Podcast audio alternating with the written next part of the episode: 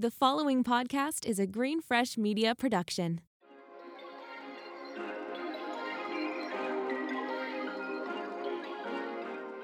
Hey Trailblazers, welcome back to the Business Casual podcast. If you're new here, my name is Stacy and I am the host and co-founder of the Business Casual. I'm so glad you clicked play on this episode. You are in for a treat as I interview Judy Goldring. Also, if you are not following the podcast on Instagram, be sure to follow us there at business.casual.podcast so we can connect with you and you can stay up to date on all things business casual as well as see the behind the scenes of the podcast. Also, a reminder that if you are enjoying our content, to please rate, review, and subscribe. You can rate a re- you can write a review on Apple Podcasts, or you can leave a five star review on Spotify. It really does help our podcast grow, and we really appreciate all of the support. Today's episode is all about finding a voice in the workplace, sharing more about what a career for 40 years has looked like for Judy Goldring at AGF, which was her family business started by her father, as well as how mentorship has played a role in her career. She shares a little bit more about her experience at the CEO for a Day conference, which this episode is sponsored by, which you'll hear more about in a little bit. Judy also shares some very tangible tips as you transition from a work from home job to a job in the office. Learning a bit more about Judy, Judy Goldring is a renowned leader in the asset management industry and one of Canada's most influential businesswomen. As the president and head of global distribution at AGF Management Limited, she oversees the execution of strategic plans in support of business priorities, counsels the CEO on business planning, and provides direction for corporate initiatives. Reporting to the CEO, Judy also brings unified accountability to and fosters greater synergies across AGF's respective sales distribution channels globally. Judy is also a member of the executive management team, where she assists in the development and execution of AGF strategy. In addition, as a member of the board of director for AGF Management Limited and AGF Mutual Funds, she provides strategic leadership and vision that promotes AGF's long term growth.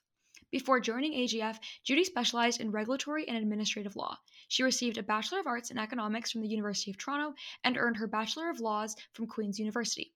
She is a member of the Law Society of Upper Canada and has been a member of the Canadian Bar Association since 1993. In 2019, she received an honorary doctorate of law from the University of Toronto.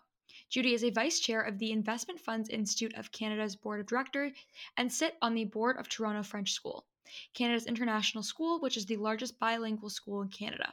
In addition, Judy serves on the Scholarship Advisory Committee for the Children's Aid Society, as well as is a lead fundraiser for the JDRF $100 million campaign to accelerate. In 2015, Judy was named a Top 100 Hall of Fame inductee by the Women's Executive Network, WXN. This distinctive honor is given to women who are nominated as one of Canada's most powerful women top 100 for a fourth time.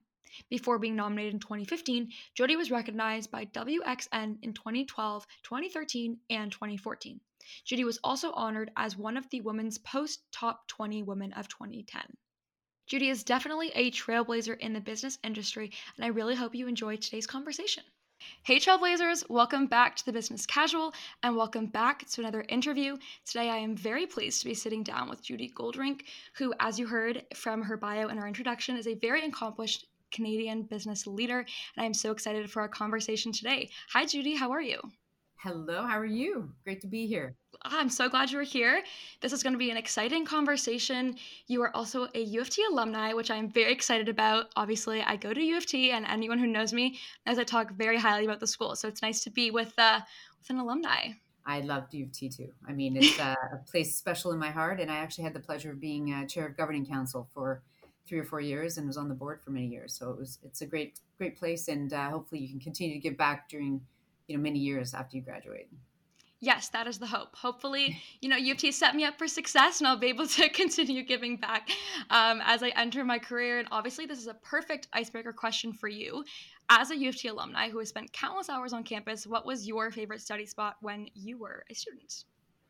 Well, you know, I have to say one thing I love so much about the campus, uh, the King's College campus, is just the fact that you can find so many special spots in such a busy city. And probably my favorite study spot was Emmanuel College Library. And I'm going to date myself, but Tears for Fears back in the 80s did this fantastic video in that library. And so I went in to check it out one day, and it just has that traditional old, old feel to it that it was one of my favorite spots. Plus, I was absolutely guaranteed not to run into any friends, so I would actually be focused on my studies. Sadly, I'm not familiar with the music video. But maybe I'll have to check it out so that when I go to Emmanuel College, I'll know.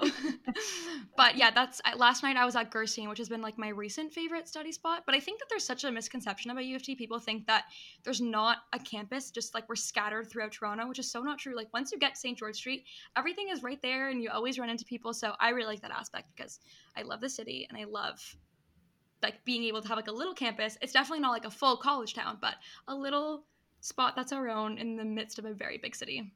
Well, I was at Victoria University. I'm a grad from Vic, and so uh, there is definitely a very neat campus feel with that uh, particular university within the bigger U of T. And of course, now my favorite spot is the Goldring Student Center at uh, yes. Victoria University.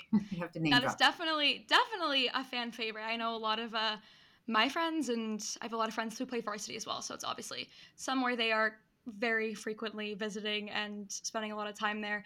Uh, also, just on the topic of Victoria College, my sister, I don't know if she's going to like this, but my sister did just get into U of T. So, anyone who's listening and who's been following her journey, she did just get in and she no. was looking at the campus and she was like, Victoria College looks like it's Hogwarts. So, I feel like I should live there because I want to live in Hogwarts. So I was like, okay, it's not actually Hogwarts, but no. it is very, very, very pretty and storybook feeling. It is. It is. Well, now that we've learned a little bit more about your education at U of T, I'd love if you could describe your career, personality, and passions in your own words. Well, uh, career passions. Uh, absolutely passionate about my company, AGF Management, and all the employees and the wonderful teams that I get to work with here. Um, I would probably describe myself as a very focused, driven um, individual who is passionate about so many different things, and I try to take that passion through not just my work activities, but everything I do. So kind of a work hard, play hard kind of positioning is is, the, is maybe one of my mottos. I guess I would I would say I live by. Um, and I think overall, um, you know, I have to remember, and I'm very grateful for everything that I've been able to achieve and everything that I've been able to do. And so I have a very strong sense of giving back as well, not just to my university, but also to many other causes that I support. Could you give an overview for someone who's maybe not familiar with AGF on what the company is and maybe what you do? Um, sure. AGF Management it was started in 1957, actually, by my father and uh, another gentleman named Alan Manford. Uh, at the time, they had a very simple idea of just uh, collecting a bunch of different individuals' money and putting it together in what was called a mutual fund and offering Canadian investors the opportunity to get access to U.S. equities and that was the namesake fund american growth fund. And now it is agf and we started with pretty much dollar one back in 57 we now manage about 43 billion of assets under management for canadian investors and international investors uh, whether it be retail uh, high net worth or institutional investors around the world. And so it's been a great ride we have about 600 employees. I started here as general counsel and uh, have pretty much touched every aspect of the business um, since 1998 when i joined and now I'm president and head of global distribution. It's so crazy that it started with a dollar and now it is up to billions of dollars. And it's really nice hearing one, that it's a family business, and two, I think reminding, you know, students especially that something so small can grow to be something so big. I think a lot of times we just look at the big conglomerates out there and can only see what they've accomplished now and really forget to look at where they started. So I think it's a really important reminder as well. It is. And, and being able to grow from and within a family structure like there's a family component to the business but we are publicly traded so there's still a very uh, strong sense of capital markets in the business here. Uh, and of course we're dealing with international markets around the world uh, all the time and so it's it's got this great vibrancy of sort of a family dynamic yet uh, an international and publicly capital markets focused uh, business. And you've been in the corporate world for a very long time now so the first question i wanted to ask you is what continues to be your biggest motivator each and every day so I think I was wondering about um, how how best to phrase this. I think you know when I first started out, my motivation was really I was just a driven female wanting to prove myself in arguably a men's world at the time. Um, and then as I got a little older, it really became you know a passion to just want to succeed. And then I've been fortunate. Uh, a little bit later in life, I had two daughters, and I have two daughters, thankfully, and um, they are two wonderful uh, teenagers at this point who still talk to me, which is wonderful as well. Um, I want to make sure that they've got every opportunity possible to succeed at whatever they choose to do, and that every opportunity is available for them. Uh, one of the stories I always recount is when I was working here as a summer student, actually at AGF uh, with my father. I asked him if I if he thought it was possible that I could succeed and possibly join AGF And uh, it had always been a dream of mine. And he said, Absolutely. You just have to work twice as hard as the man beside you. And I think that that message has changed. I certainly hope it has. But I certainly accepted those rules at the time that those rules of engagement. That's what you had to do. And I just want to make sure that my daughters don't have that same sort of test or threshold, that every opportunity and door should be open for them. That line is really powerful that you had to work twice as hard as a male who was in the exact same role as you or even maybe below you. So as you reflect now on your career, was that line true and what was the biggest challenge you had to overcome? Uh, was it true? Well, I made it true. So I did just prove myself by working twice as hard. And and I won't deny that you know being a Goldring in a Goldring's business, you had to prove yourself as well. Mm-hmm. Uh, I was not going to be given anything uh, gratuitously. You you did have to work very hard to establish your own personal uh, brand, your own personal credibility, and your own personal work ethic. And once that got shown and people understood what I could contribute personally, then you can start to see successes across your career. In terms of my greatest challenge, uh, I don't know but I, I, I guess when I think about it, it was probably having to overcome just that perception that I, as a female leader in a business, and plus I was converting from law into business, right. And the different skill sets are being expected of that and knowing what I didn't know was really important lesson for me to learn.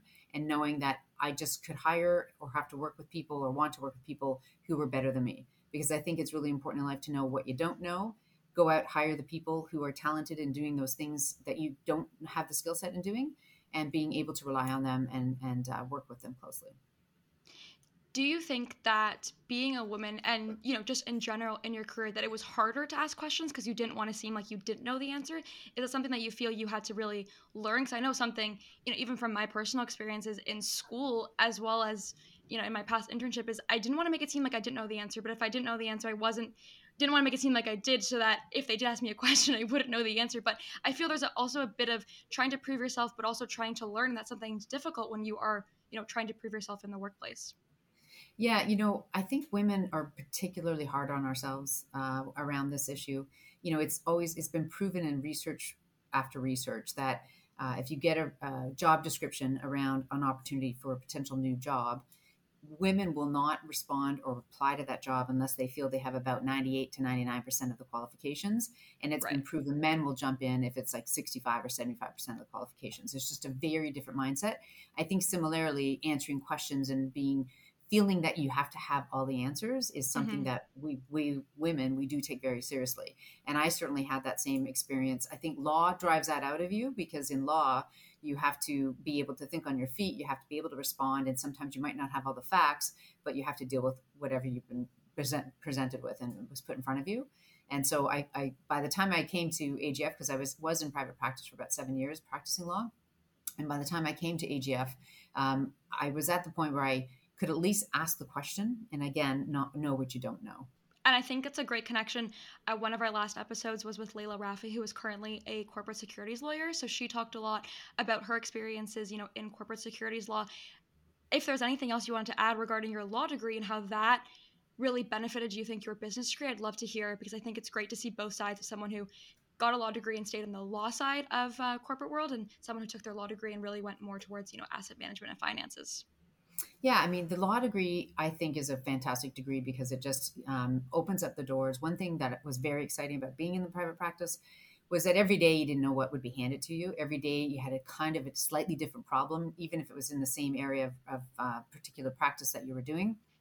It still had different nuances, still different issues, and sometimes you were learning all kinds of uh, fundamental issues that you just had no idea about previously. And so you're always learning, and that's always exciting. And so being curious and always being able to apply your basic skill set against a new set of facts was something that was really um, important. The opportunity to come over to AGF as general counsel was exciting for me, obviously, because I wanted to be able to come to work here. Um, we never had in house counsel previously.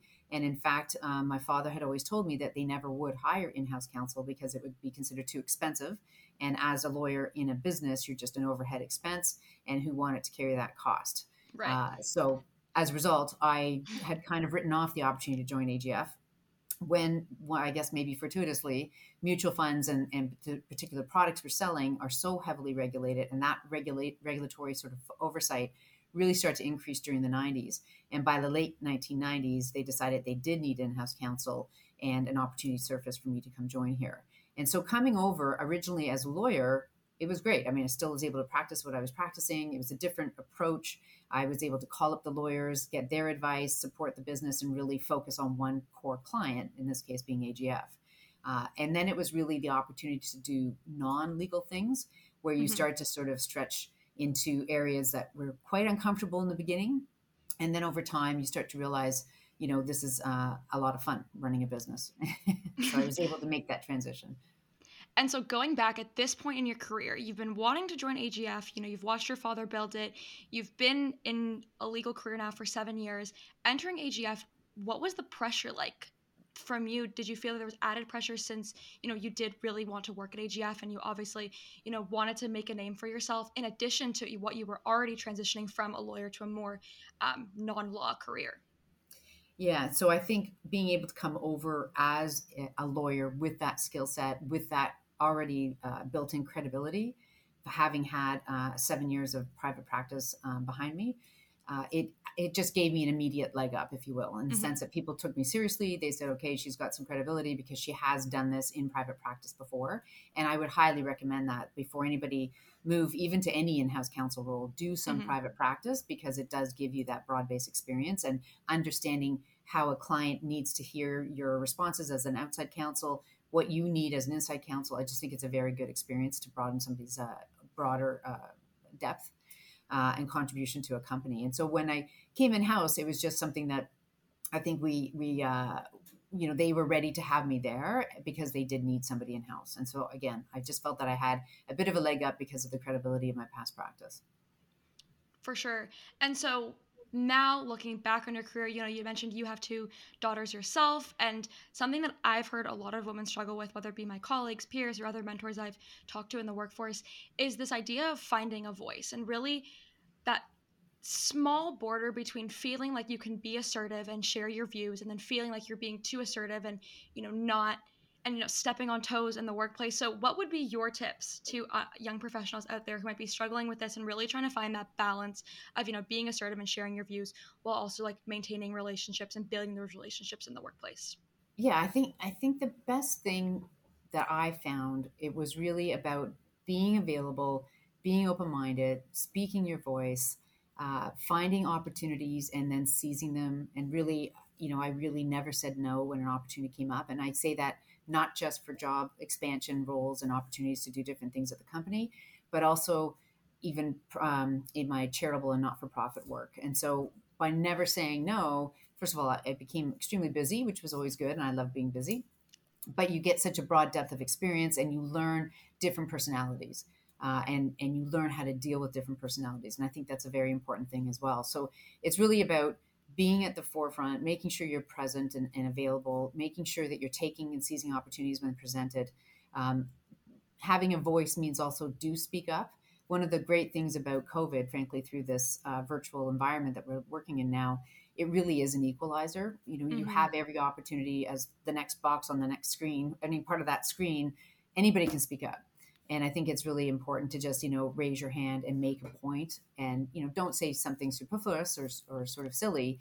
But if you have a contribution to make make sure you say it even though it's nerve wracking i mean i used to always get very nervous with any kind of speaking particularly in meetings where you're thinking someone's expecting me to say something. But if you actually do say something uh, i think people will start to notice and you make that contribution which is really important and I think, and I'd love to hear your input on this, it's important to also understand that it's not something that is going to happen overnight. And I think making small changes at every meeting, or maybe setting smaller goals at every meeting you attend for a month or two months, is what's really going to help you kind of break down this really big barrier that I think a lot of women, and as you previously mentioned, like women just don't feel as capable sometimes and if we see a job opportunity that we don't feel we 100% have all the qualifications for we just don't apply ourselves so i think it's also breaking down. And I think that's something that makes it seem a bit more manageable when you look at something as big and scary as like finding a voice in the workplace, which might seem like a very daunting title. Yeah, a fair point. I mean, I think in the old days, I say pre-COVID and pre, you know, envi- uh, the office environment, we would say like show up at a meeting, take the seat, center seat in the table, you know, go to the, the boardroom table and don't sit in the perimeter around the table, sit at the core table.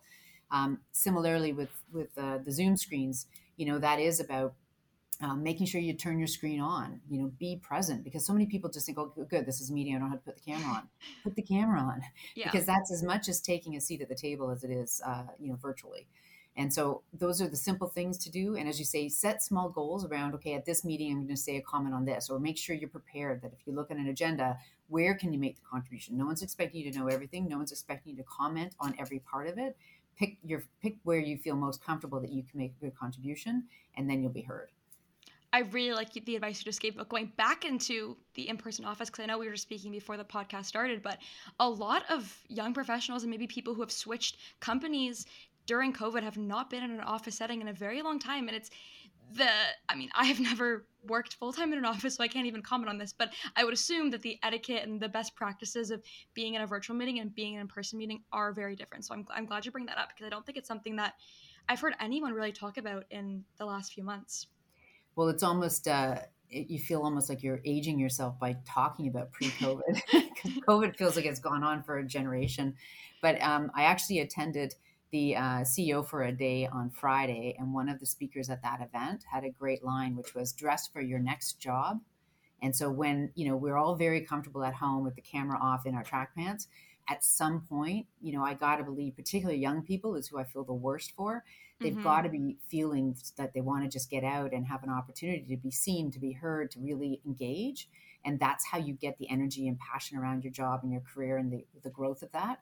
And so, you know, that's a good piece of advice as well. When you do come back, because it will eventually come back to some form, you know, dress for your next job. Like, don't dress for the job you're currently in, however that uh, appears to you.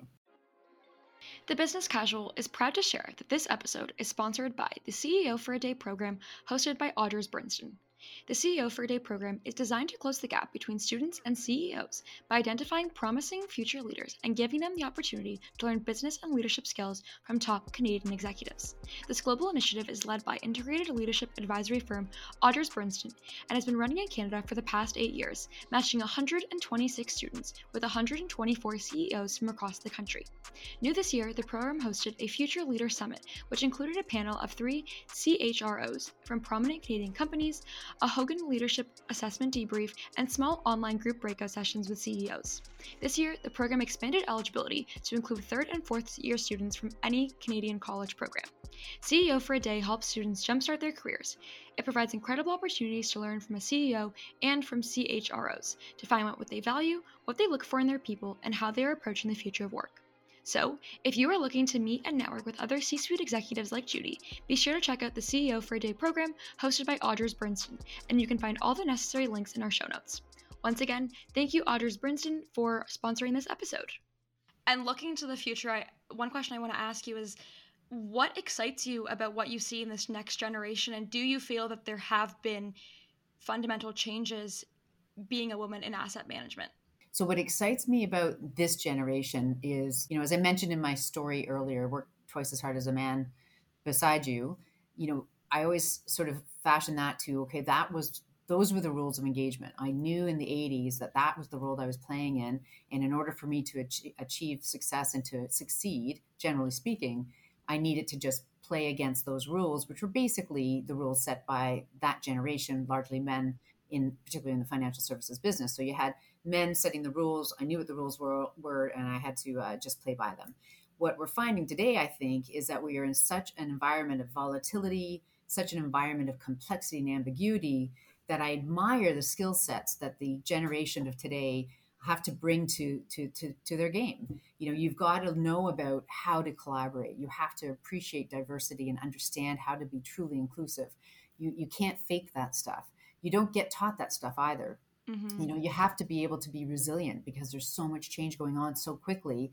And, you know, technology platforms change overnight and you have to be able to figure out how to use them. And it's just uh, very admirable skills that are not taught at school. So I admire those that can really succeed and, and get beyond that. And those are the skills that I think people are going to need going forward. And I hope that's reassuring for students to hear because I think, again, when you're early in your career, you feel that you really don't have all of the skills and you don't have all the skills and you shouldn't and you're not expected to, but you do have unique skills that others in the workplace don't have coming from a student from a different generation than those who are currently working. So I think it's also important to understand what unique values you bring and what are some of the differences and the unique things that you can bring to the table and really leverage that, especially early on, to help make a name for yourself and help really um, kind of mark your or, or help differentiate you from others in the workplace. Yeah, I agree. So moving a little bit off of the topic of your corporate career, I want to talk about mentorship. And I know it's something that you know you mentioned you are really passionate about giving back to your community, and you've done a lot of um, donating and mentorship programs. So, among all the people who you've worked with, who do you admire the most and why? In terms of real life people that I've worked with? Yes, real I life. mean, I'd have to go with my father. Um, and, you know, I say that as dispassionately, not just as a, a, you know a daughter who just admires their father, but he was uh, what I always like to call as the the a true gentleman, a man of his word, a man of integrity, um, a man who was very um, critical in the sense of um, being analytical and able to see through a problem, but also very um, um, unbiased in his approach and how he would try to resolve issues. And so humble and uh, very th- philanthropic as well. And so I come by it honestly. In fact, my grandfather was one of the uh, original founders of what would become the United Way of Toronto. And so, you know, he instilled that in my father, and my father's instilled it in my brother, myself, and my siblings. And uh, you know, we just do believe in in giving back, uh, and and I, you know, it's for all those reasons that my father, who very quietly and, and plotted through and built this company. And he was a man that respected the employee, respected the work that the employees would do for AGF and on behalf of AGF. And he had a very strong sense of culture as well that, that I think still translates uh, to t- into today's environment at AGF. And so I'm assuming that for all of those reasons and the mentorship that you received from your father is why you're so passionate now about more mentorship. And how has that shaped your career and especially your career as a female throughout, you know, your career? So, uh, first of all, I guess when I'm passionate and passionate about um, mentoring because it provides a purpose. And I think having mm-hmm. a purpose in all aspects of one's life is really important. And mentoring itself is really critical. So being able to engage, in this case, I do focus typically on women, young women. Um, I've done it through WXN, for example. I've spoken to students at Rotman. I've obviously done the CEO for a day with Odgers Berndtson to try to share uh, insights for young individuals coming uh, out, eventually coming out into the workplace, um, and other uh, opportunities and avenues, even internally at our company, making sure that we can provide um, our own guidance and insights to uh, young women in particular to see how they can make sure that they can get the good career advice that they need to move forward. And I think what's so important about mentoring is, you know, you provide a, an objective, um, unadulterated opinion, if you will, uh, based on somebody's experience. And you're able to share your experience, but at the same time, come together and um, sort of share examples of how we're each responding and then what typically i'm older than, than, the others and i can share you know sort of what i've seen and how things evolve and what's really important in a career and what's really important in career is to remember it is a marathon it is mm-hmm. not a mm-hmm. sprint and it is so important to remember that along the way and i can tell you very often the young people are always so keen like when can i get the next job? How do i get promoted faster? How do i make sure i'm doing all the right things? It's like these things will be noticed in time provided you're very clear in your goals and objectives and provided you know ultimately where you want to go you know you just have to be um, patient. A little bit of patience goes a long way. A very good reminder especially in a period of time where everyone just wants everything so quickly, myself included. I'm always looking to the next best thing, the next best thing. But I think it is a really good reminder that it is not a sprint, but a marathon. Because I think, again, from a student perspective, it's typically a sprint. Like you're looking really quickly, you finish high school, you go to university, you look for your master's, whatever job, internship for four months, then it's always the next thing, the next thing, the next thing. And then you get to your job and you're like, I have 40 plus years. And it really is up to you of what you want to do in those 40 years. I know. And I have uh, several nieces and a nephew. And um, it's always interesting to me for these young people today how quickly they just if they don't like what they're having seen at the job then they switch jobs. Rather than trying to stick it out and see if there's some other way to talk to a manager or work it through or you know and maybe that's the right decision maybe it's not i don't know. But i can tell you cumulatively they've got more uh, job placements than i ever have had my entire life. And i've been in business 50 years. And so it's uh it's crazy 100%. I think it's something we talked about again on a recent episode in terms of it's one of those things that's not talked about, but you see people like every two years, it's almost like there's an expiry date. Two years hits and someone changes and someone changes. And like you said, it depends on the situation, it depends on the individual and the company of what's best for your career. But I think it is important to take a holistic view of what that means for your career and what that means for your current relationships and really ensuring that every opportunity you're given is really taken and thought through before just jumping to the next thing because it's exciting and new. Yeah, and what I find interesting is if you're changing jobs because you want to develop a new skill set or you want exposure to a different sort of sector sector or part of the industry that you're working in, that makes good sense. If it's just changing for the sake of change, then you really should think twice about it. Great advice. I think one of the last questions I wanted to ask you is that you were nominated four times in a row for Canada's Most Powerful Top 100 Women and was inducted into their Hall of Fame in 2015, which is such an amazing accomplishment. So, congratulations on that. What would you say right now to a 20 year old who eventually wants to reach that point in their career?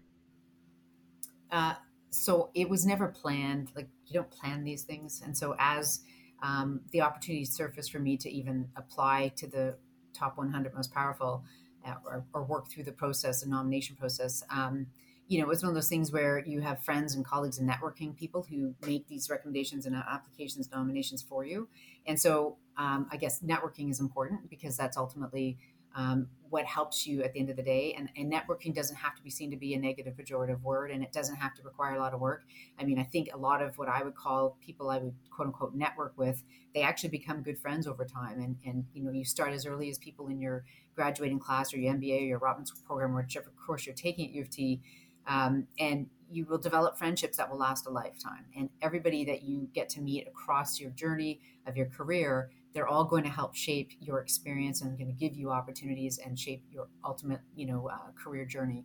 And I think that's a really important message to remember is that networking doesn't have to be I have to go to that cocktail party or whatever whatever it is in these Zoom worlds now. um, you know, but it is important to do it, and I think it's important to do it because it, enriches your life and it enriches opportunities as well down the road. And I do think, as I say, you can make great friendships out of it. And so, some of the things I would tell you know 20 to 25 years is sort of what i've said before is be a bit patient not to be too patient but be a bit patient if you're looking at job opportunities um, and what you can get out of a particular role making sure that you um, are identifying what your particular goals are what skills you need for that and how do you go about developing those skills. I can tell you in the early years in law, I was never a very comfortable public speaker. And I consciously said to myself uh, for a period of two years in the area of practice that I was working that I would go and be on the speaker circuit and go do those conferences just to train myself up, even though I hated it. I hated it. I hated it. I hated it. But you do it because I really was conscious that I needed to develop that skill set. And uh, over time, it ultimately has you know paid up paid off and so again just be very clear around what you want to achieve and i think that that will go a long way and then leverage your network to help you get there I feel like that answers my last question as well, which is always on the business casual. If there's one last piece of advice you want to leave listeners with that you wish you knew when you started your career or that you've been given that's really stuck with you. I don't know if you wanted to add anything else because I think that was a very good piece of advice, but I will I will pass it off to you. no, I I probably did say it all in terms of a good closing line. um, I just think, uh, you know, it's a wonderful thing. And for women in particular, don't shy away from being in the workplace. I think there's so many uh, opportunities. Women have to show up as well. And I know that the um, pandemic has been particularly hard, particularly on young working women. And uh, we have to support each other. We got to make sure we uh, develop that pipeline, you know, in the asset management industry specifically we have to do more to get women in the investment management portfolio management side of the business. Uh, filling that pipeline is really critical. Uh, and then paying it forward and mentoring and giving it back. And again, doing things like uh, attending the CEO for a day is an opportunity to get exposure and experience to more senior people that can give insights and share share share their uh, views and, and provide some guidance and advice. Well, thank you so much, Judy, for sharing your expertise and advice here on the Business Casual and for uh, paying it forward to our listeners. We really appreciate your time. And I really do think that your advice resonated with a lot of um, young professionals listening. I know myself, just friends alone who are at Rotman, who are hoping to enter the asset management field and investment banking and really go that route. So I hope this advice was helpful for them and hopefully maybe inspired someone else who was not thinking about going down this career path, but maybe now is. So thank you so much for your time. We really appreciate it. Thank you so much for having me. I really enjoyed this, Stacey.